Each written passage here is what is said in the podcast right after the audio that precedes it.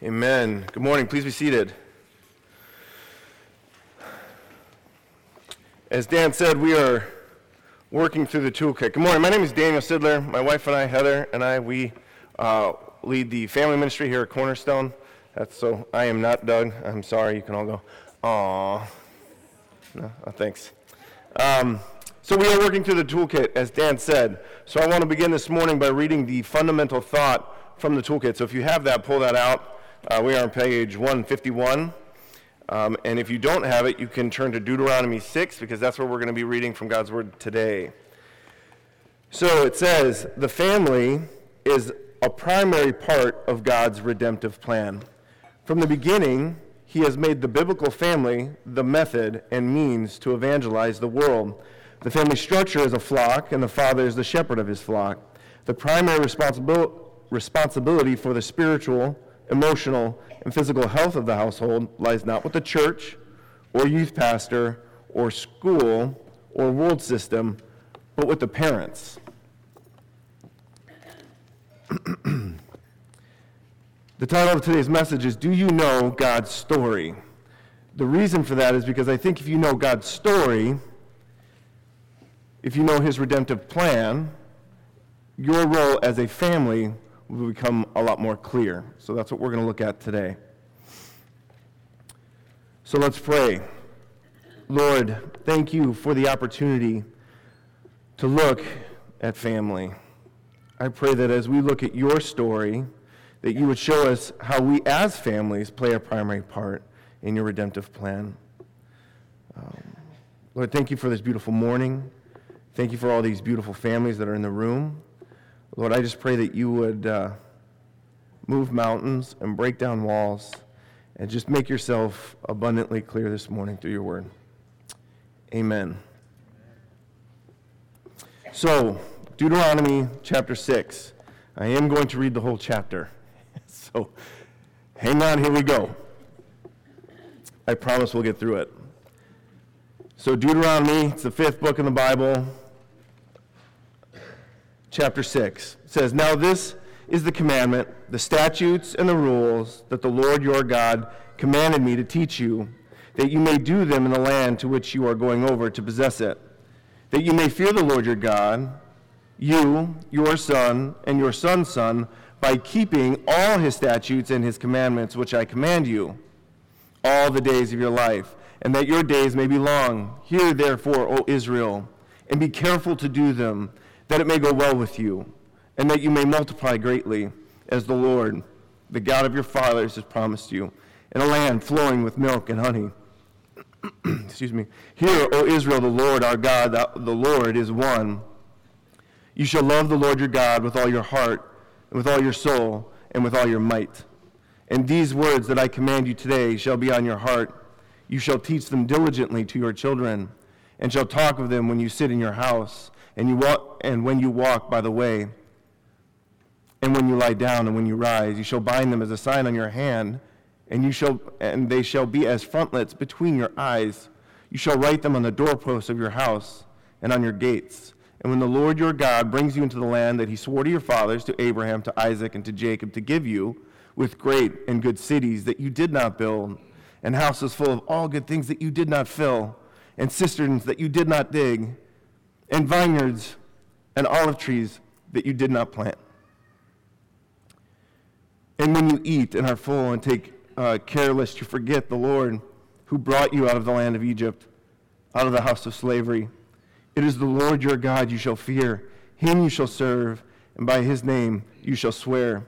You shall not go after other gods, the gods of the people uh, who are around you, for the Lord your God is in your midst, is a jealous God lest the anger of the Lord your God be kindled against you, and he destroy you from off the face of the earth. You shall not put the Lord your God to the test, as you tested him at Massah. You shall diligently keep the commandments of the Lord your God, and his testimonies and his statutes, which he has commanded you. And you shall do what is right and good in the sight of the Lord, that it may go well with you, and that you may go in and take possession of the, land, of the good land that the Lord swore to give to your fathers by thrusting out all your enemies from before you, as the Lord had promised. When your son asks you in time to come, What is the meaning of the testimonies and the statutes and the rules that the Lord God has commanded you?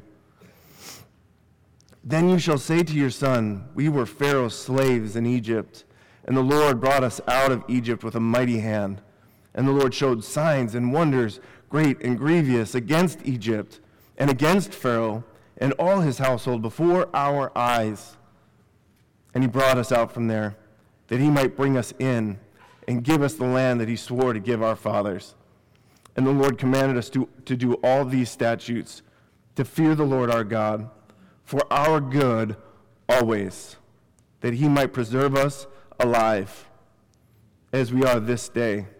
And it will be righteousness for us if we are careful to do all this commandment before the Lord our God as he has commanded us. There's a lot of commands in there, isn't there? At a first glance, this chapter can seem like a checklist of do's and do nots. But I think a checklist that, that's a do and a do not, if you boil that down, it can be just a way that you get to control the Lord. This list, this, this list of commands of do's and do's not and do nots, is much greater than just a list. And I think with a little bit more context about this, you, you're going to see why. So it's a lot more than that. It's a, seri- it's a serious command from a loving God to the heart of a wayward nation that he desperately wants to keep in step with what he is doing, his story, his plan. So let's take a look at that. Let's start with, before we break down some of the scripture, some of the context here, I want to talk to you about what Moses knows. Deuteronomy was written by, by Moses. Moses was God's man that he, he raised up, and he used him uh, to deliver his people out from slavery and then lead them into the, the promised land. Promise, the problem was when they got to the promised land, they were unfaithful. They sent 12 spies in the land. Only two of them came back faithful, so they were a bunch of sissy spies. They came back.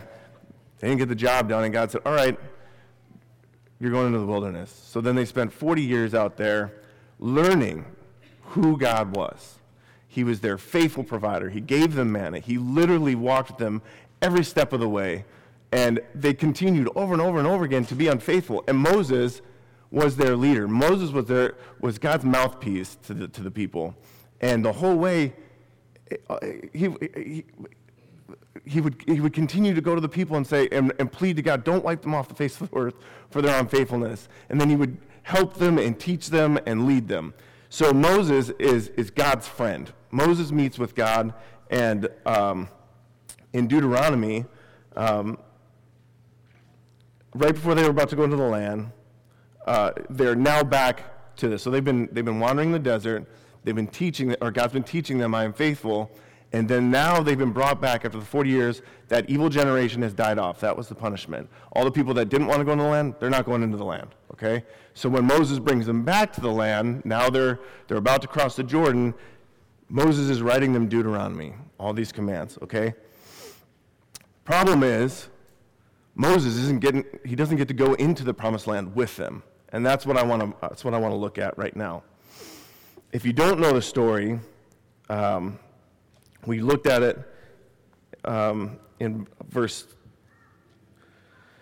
16, I believe, but it's uh, Massah. The people are again grumbling against God because they're thirsty. God is using that to test their hearts, to teach the people that they don't live on, on bread and water alone, but they, word, they live on the very word of God. So, in the middle of that, Moses is again frustrated. He's again having to go to God and saying, Man, these guys, they're going to stone me. Okay? They're out here, we're starving, we're thirsty, it's not fun. They would rather go back into slavery because they're an unfaithful people, they don't love you.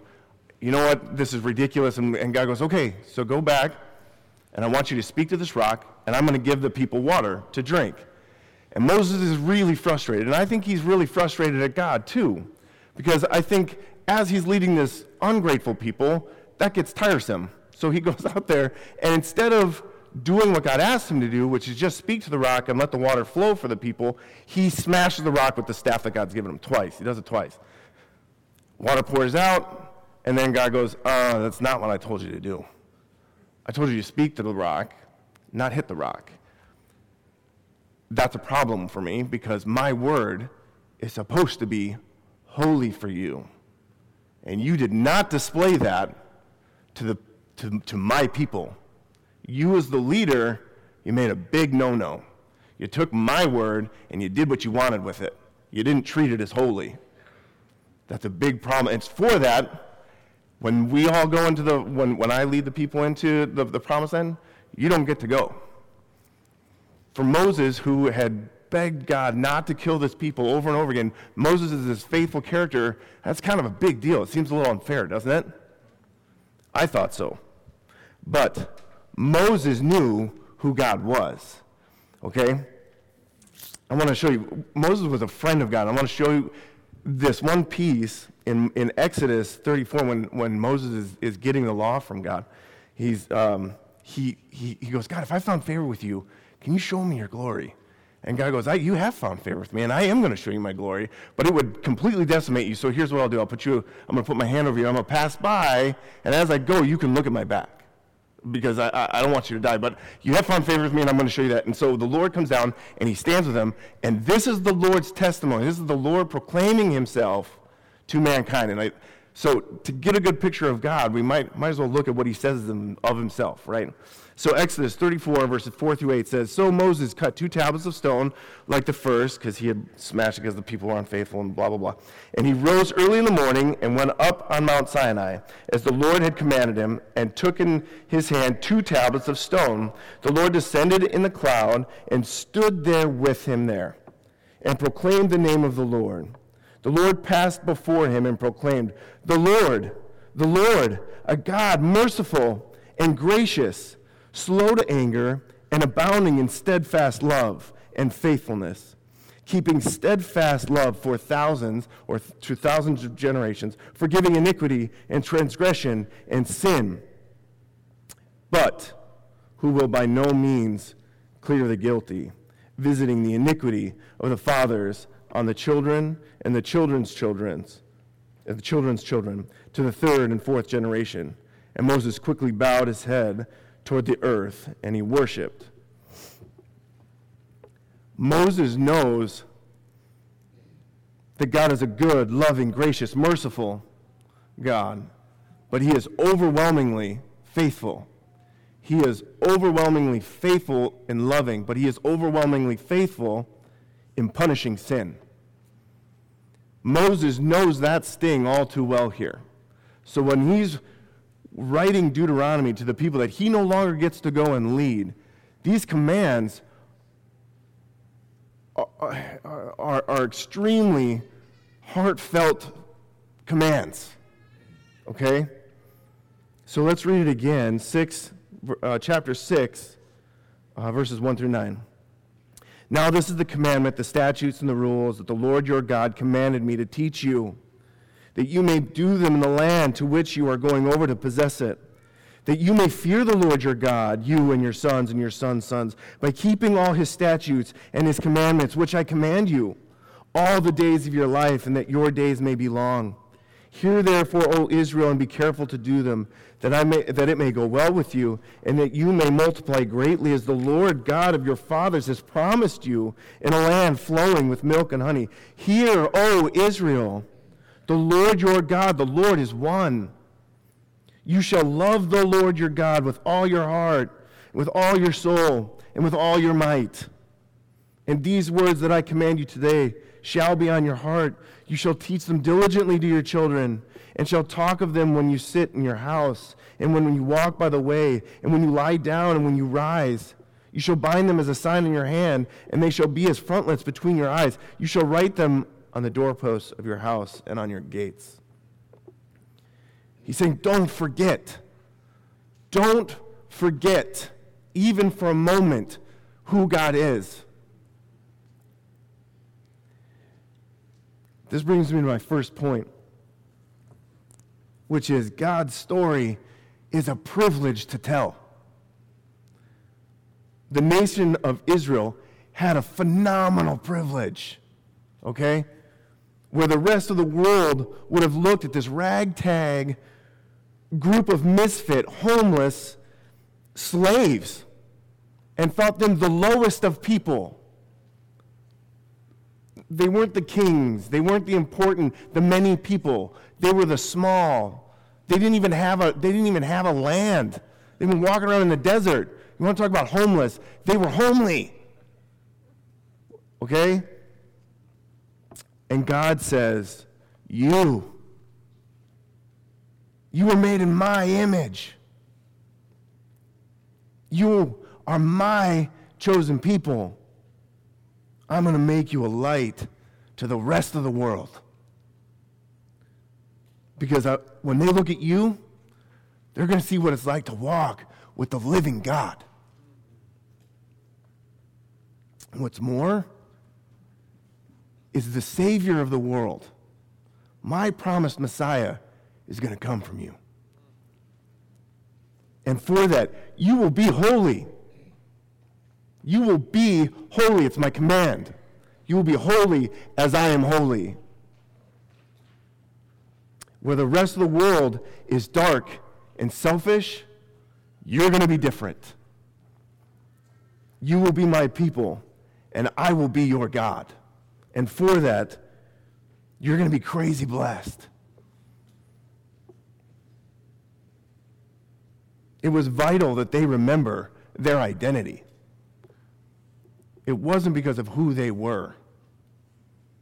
It wasn't when the rest of the world would look at Israel and go, man, look at that people.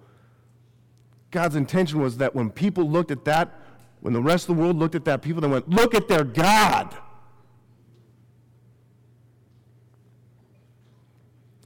I think it's cool that the privilege of passing on this information wasn't directed to Moses.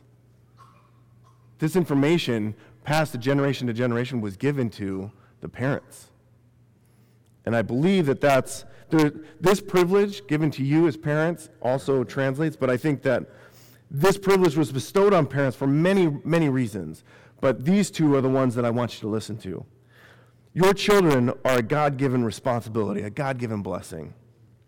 The primary responsibility for the spiritual health of a household lies not with the church or youth pastor or school or world system, but with the parents. Nobody has more opportunity and position to steer a child's heart towards Jesus than you. Also, in Christ, we are all brothers and sisters, adopted into God's family.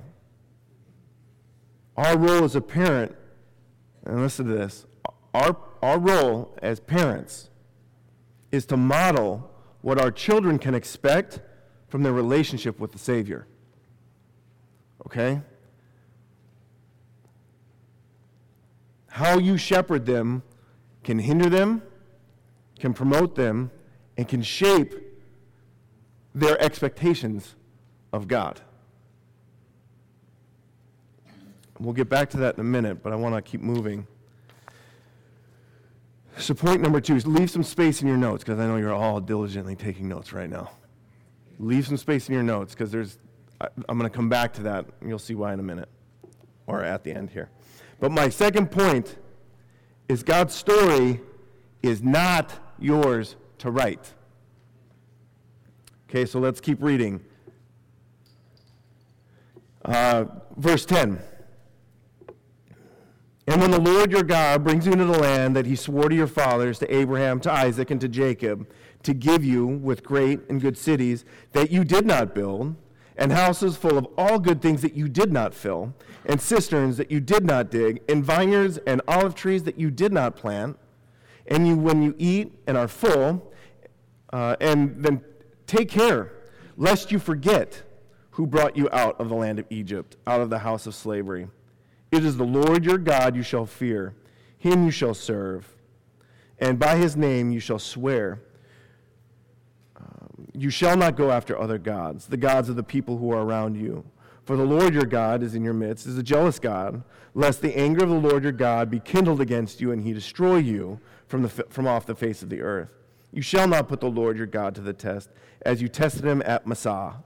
You shall diligently keep the commandments of the Lord your God and his testimonies and his statutes which he has commanded you. And you shall do what is right and good in the sight of the Lord, that it may go well with you, and that you may go in and take possession of the land that the Lord swore to give you to your fathers by thrusting out all your enemies from before you, as the Lord had promised. See how Moses kind of stabs them in verse 16? You see that, Massah? he's talking about, I just think that's funny that he's, he's not allowed to go into the land, and he uses this opportunity when he's like, hey, remember, remember, remember. Like back in the day at Massah, where, which the name of that means uh, struggle, uh, he's like, you, don't you remember that time that I beat the rock instead of speaking to it and I got punished on your behalf? like, don't forget that. As you go and you read this in the promised land and I'm not there, it's because Massah. Thank you very much. I think that's funny. I also think it's funny that I read this as I'm, as I'm going through this. I'm like, oh, yeah, you idiots. Like, you got it made, man. Just follow God, do what He says, get to do awesome stuff, morons. And then as I'm reading that, God's like, hey, um, what makes your heart any different than theirs? I'm like, what? Oh, yeah. Because I think all of us are guilty of this. Not think, I know. I know all of us are guilty of this. And so that shows me three things about our heart or not three things, it shows me a couple things about the condition of the human heart. Verse 11 is Take care lest you forget. The heart of man is just prone to walk away from our Creator. And 100% of the time, it's our own fault. It's not Satan's fault. He would love for you to do that, and he will provide as many opportunities as he can to get you to do that, but it's your fault. There's times that we'd like to blame Satan, he's not even around. It's in here. It's our heart, we're just prone to walk away because we don't want a king. It's just the way it is. We do it just about every day. And our kids will, your kids will too. yep. Not my children. Yeah, your children. So own up for your mistake. Own up for it in front of them. Live with transparency in front of your kids. Because when they see you repent, and when they see that you don't have all the answers, and when they see that you are relying on Jesus, so will they. Faith is caught way more readily and way more often than it is taught. And then in verse 13 it says, uh, it's the Lord you shall fear, him you shall serve. We need a mission. Our heart needs a mission. If you are serving God, you can't go after other gods. And if you're serving other gods, you can't, you can't serve God. It's like I can't turn left and right at the same time. It just doesn't work. Okay? You can be distracted. While you're serving God, you can be distracted by other gods, but as soon as you turn to serve another God, you can't serve God. Okay? So when you are living on mission, you can't be distracted. Okay? When the people were on mission and clearing out the land, lots of awesome things were happening, but it was when they were kings in the land and comfortable that all of the problems were everywhere with God's people. And then finally, Massah, and I kind of already talked about that, that um, uh, Moses got to use that opportunity to say, remember this. But I also think there's a bigger piece in that, too, where our hearts, like I, I kind of mentioned, we, our hearts don't want to have a, a, a Lord. But I want you to hear this that God doesn't have to wait for you to crown him to become king. Like, you're he doesn't have to wait for your heart's permission to be Lord of your life. Like we rail against bending the knee because we don't want a Lord. It doesn't matter. He is God. He is, always was, always will be. Whether or not your knee bends is, determines whether you're going to be on mission with Him or you're going to stand against Him.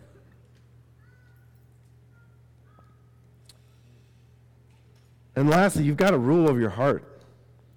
Being on mission you get to see amazing things. At the end, uh, in verse 19, It's like, look, God's promised you all these things. If you're on mission with Him, if you keep in step with Him, all these things are going to happen. You're going to see amazing things. Not just the rest of the world is going to see God live with you, you're going to see God live with you. And at Massah, even when you're on mission, you can fight with God. You can rail against God. You can fight Him for the throne. At Massah, they're being led through the desert. He's giving them food every day, water every day, right? And then and they, they think they know better than God. You would have been better to leave me in slavery. Because then I wouldn't have to be thirsty right now. And God's like, I'm teaching you something, but okay. We rail against God. Our heart will tell God, I know better than you as we are along the way. If you trust God, if you respect Him, if you trust Him, if you love Him, you'll follow His commands and do what He says. Along the way, be taught and see His purpose in the things that you don't understand. Remember your, your identity. You were created in His image. Reflect Him, reflect holiness, and watch God's beautiful story for you unfold before your eyes. Break down walls, part seas, part cross the Jordan. You will see those things if you follow God. All of those things come with fear.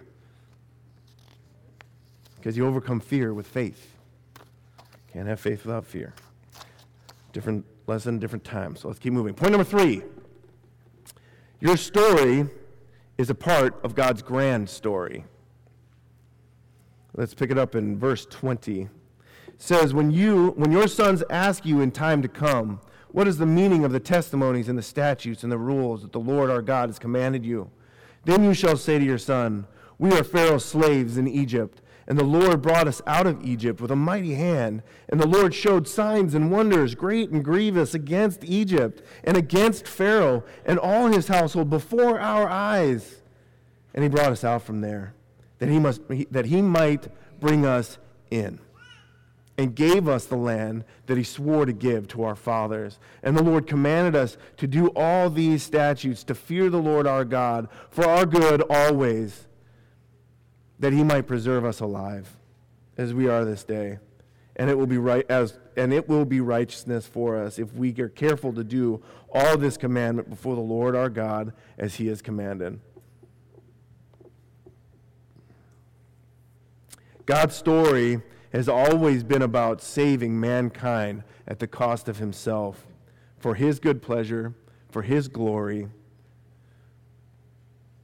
The Israelites, their part was to foreshadow God's Savior, God's picture of how Christ would set us free from sin. Your testimony is one of your greatest weapons it's one of your greatest weapons that, to lead other people out of slavery, specifically your children. I, I laugh sometimes when people are like, "Man, I don't have a, I don't have a cool testimony," because I grew up in a Christian household. I never, I never like become a heroin addict, and, and then God delivered me from that. And I'm like, what? Like you want the heroin experience? I, who wants to get kicked in the teeth to be like, yeah, that hurts? You shouldn't want that. If you grew up in a Christian household and you never fell away into the world, I, you still have, a, I mean, if you were repented before anything really awful happened in your life, praise Jesus. That's the testimony that we all should have. That's the best testimony. My parents raised me in a way that I didn't have to almost die. Right? If you know Jesus, you can introduce your children to him. If your family knows Jesus, you can introduce your neighbor to him. If your neighborhood knows Jesus, you can impact a nation.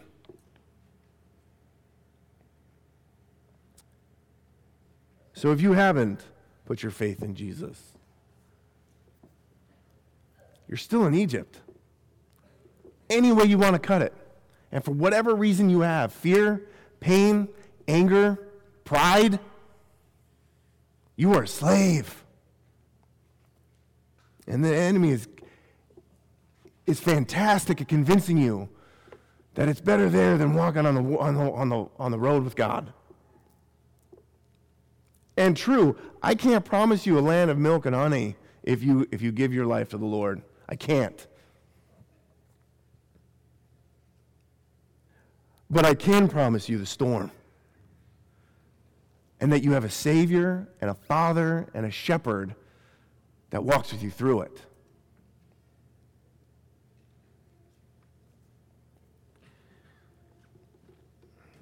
And in that, your faith will be tested.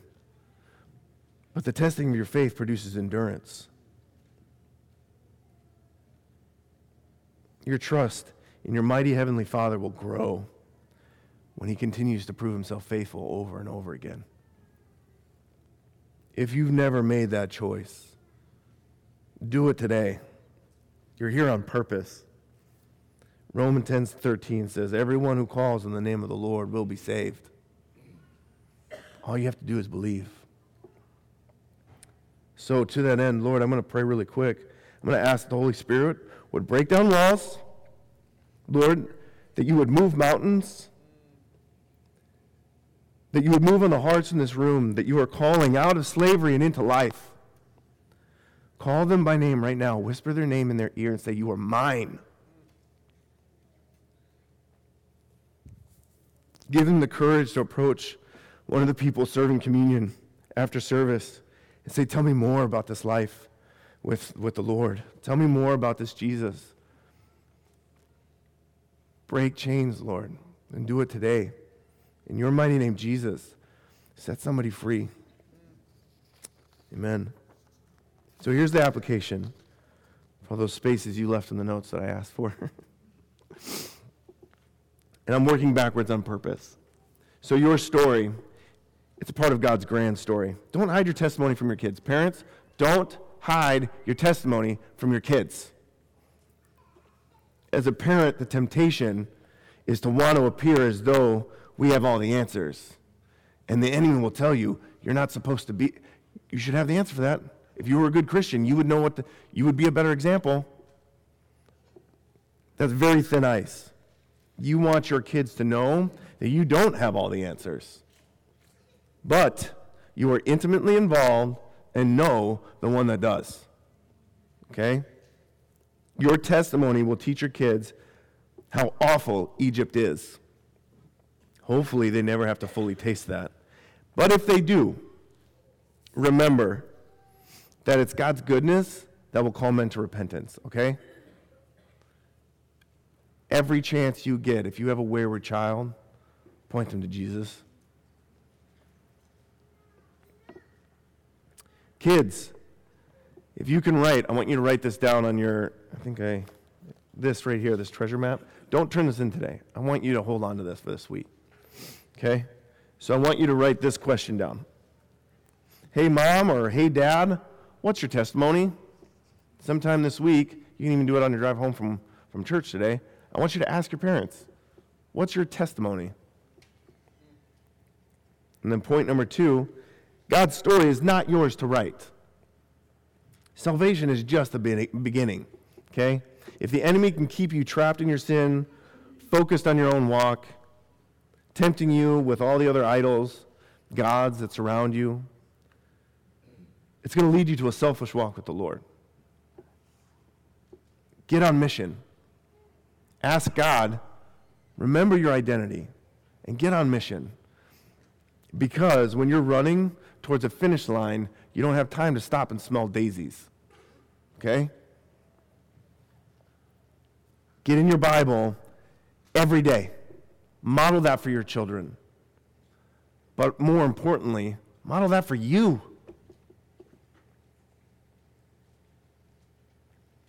If you are in the Word every day, God will tell you turn left and you will turn left. And He will say turn right and you will turn right. But you can't do that if you're not meeting with Him every day. Okay? You cannot be on mission and not be talking to your captain. You can't do it. So don't expect to. So, kids, write this down for your second point.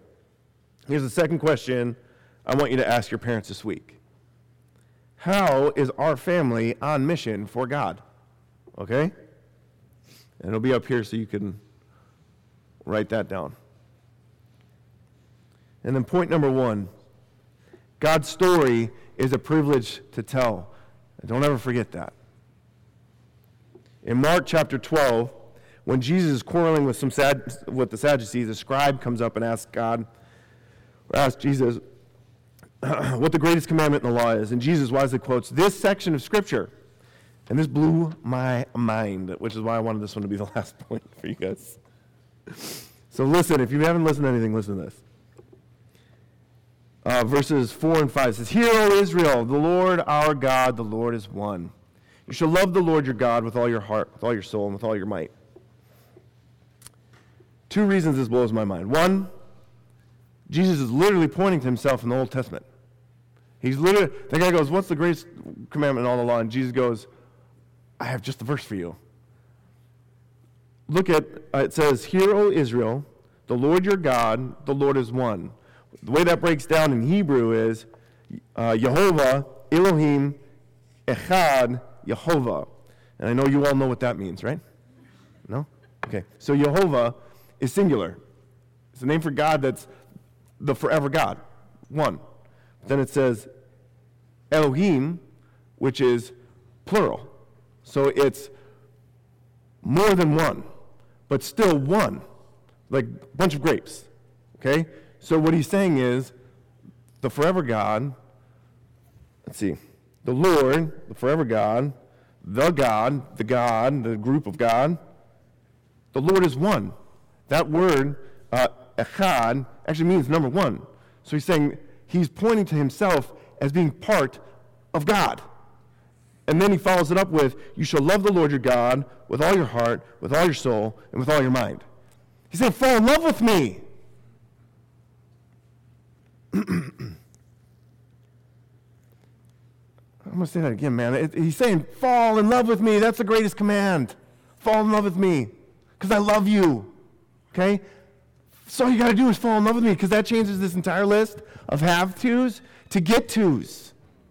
If you love Jesus, you're going to talk about him in, uh, while you're on the way. Okay? Like, you just do.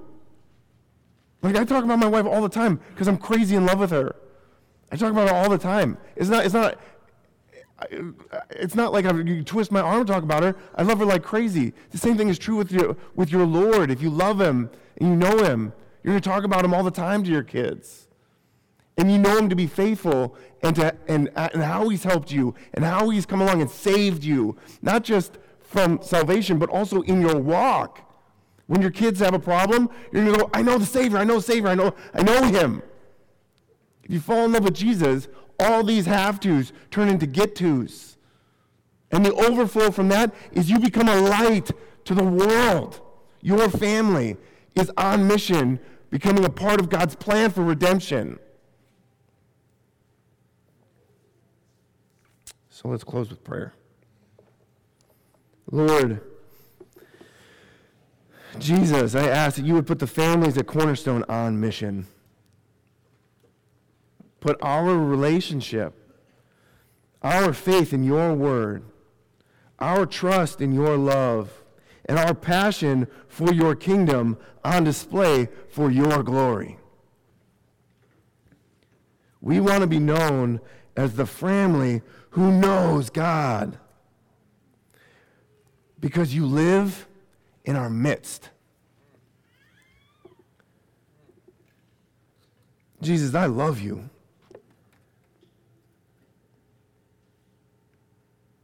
I pray that each, all of us, as we walk out of this room, our walk would display that. No, and even in this room, Lord, I pray that as we talk to each other, that when, when others see our, our people, it's not that you live in our midst, you live in our hearts. And that's what unites us as your adopted family. That's what I pray. Jesus, in your mighty name, amen.